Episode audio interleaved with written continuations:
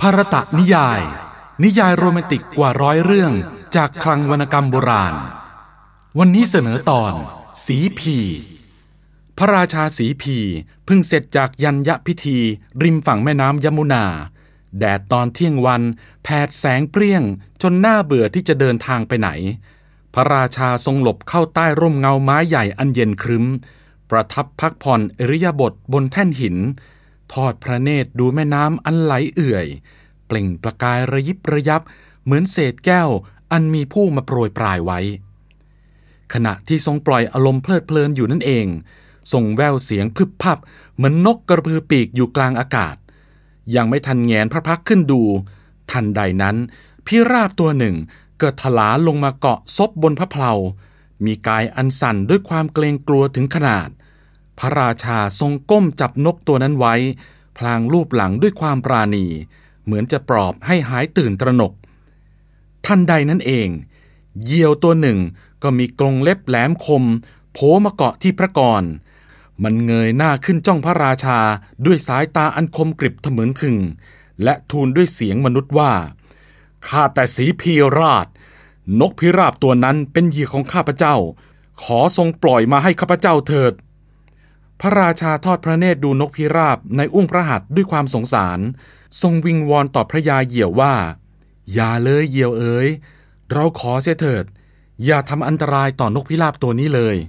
มันหนีภัยมาหาเราเพื่อหวังความรอดพ้นอันตราย ถ้าเราส่งมันให้แก่ท่าน ท่านก็จะฆ่ามันเสีย เราไม่อาจทนเห็นมันถูกฆ่าต่อหน้าต่อตาได้ เหยี่ยวได้ฟังดังนั้น ก็แสดงท่าทีโกรธ ยืดคออย่างโอหัง ตอบอย่างไม่พอใจว่า พระองค์ทรงลืมไปแล้วกระมัง นกตัวนี้เป็นสิทธิ์ของข้าพเจ้า ข้าพเจ้าไล่กวดมาเพื่อจะกินมันเป็นอาหาร มันหนีข้าพเจ้าไม่พ้นแล้ว เข้าไปซุกอยู่บนตักของพระองค์หวังเป็นที่พึ่ง ข้าพเจ้าไม่ยอมไว้ชีวิตหรอก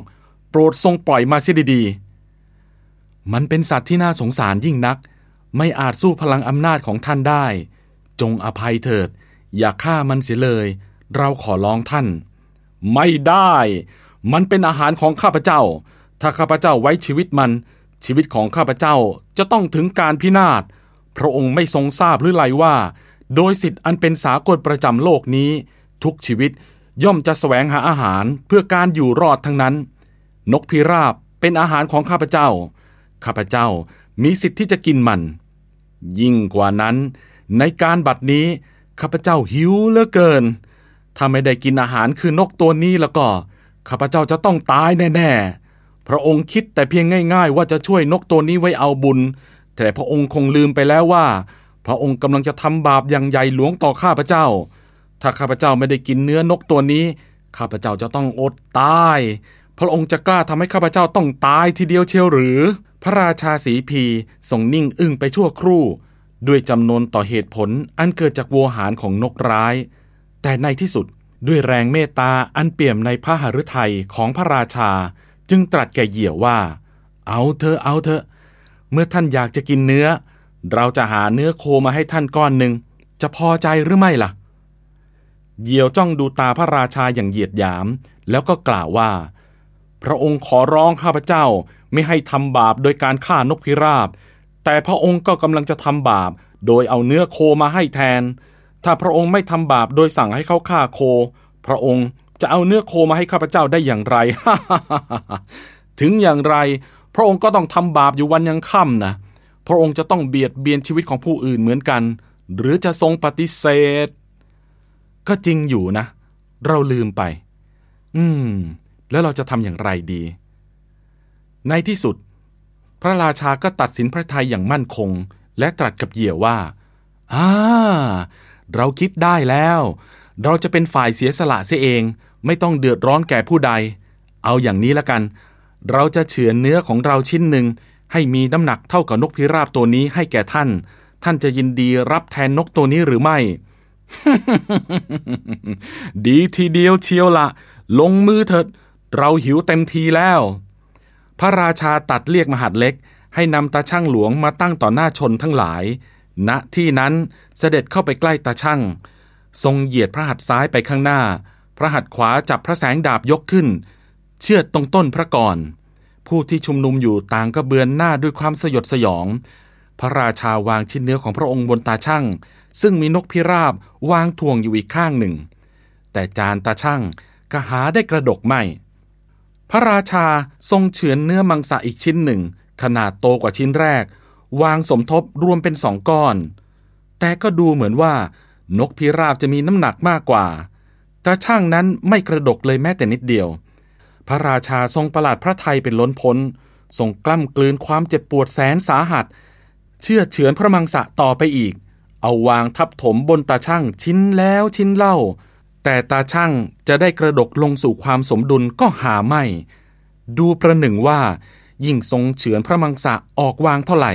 น้ำหนักของนกพิราบก็ดูยิ่งเพิ่มมากขึ้นฉันนั้น พระราชาทรงเจ็บปวดแทบขาดพระไทยทรงอ่อนแรงลงทุกทีเหมือนพระชนชีพกำลังจะออกจากร่าง ในที่สุด หลังจากที่ทรงเฉือนพระมังสะจนเกือบจะเหลือชิ้นสุดท้ายแล้ว แต่ช่างก็ค่อยๆ กระดกลง แต่ก็ยังไม่สมดุลกับน้ำหนักนก ยังขาดอยู่อีกนิดหนึ่ง พระราชาทรงรวบรวมกำลังครั้งสุดท้าย โผเข้าทอดกายลงบนตาช่างของพระองค์ และฟุบหมดแรงไป ทรงรู้สึกว่า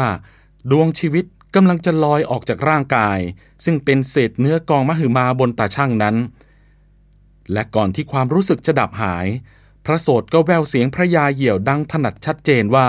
ครบแล้วครบแล้ว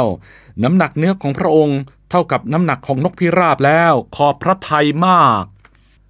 พระราชาลืมพระเนตรขึ้นช้าๆ และเห็นแสงสว่างนวลใหญ่อยู่ข้างหน้า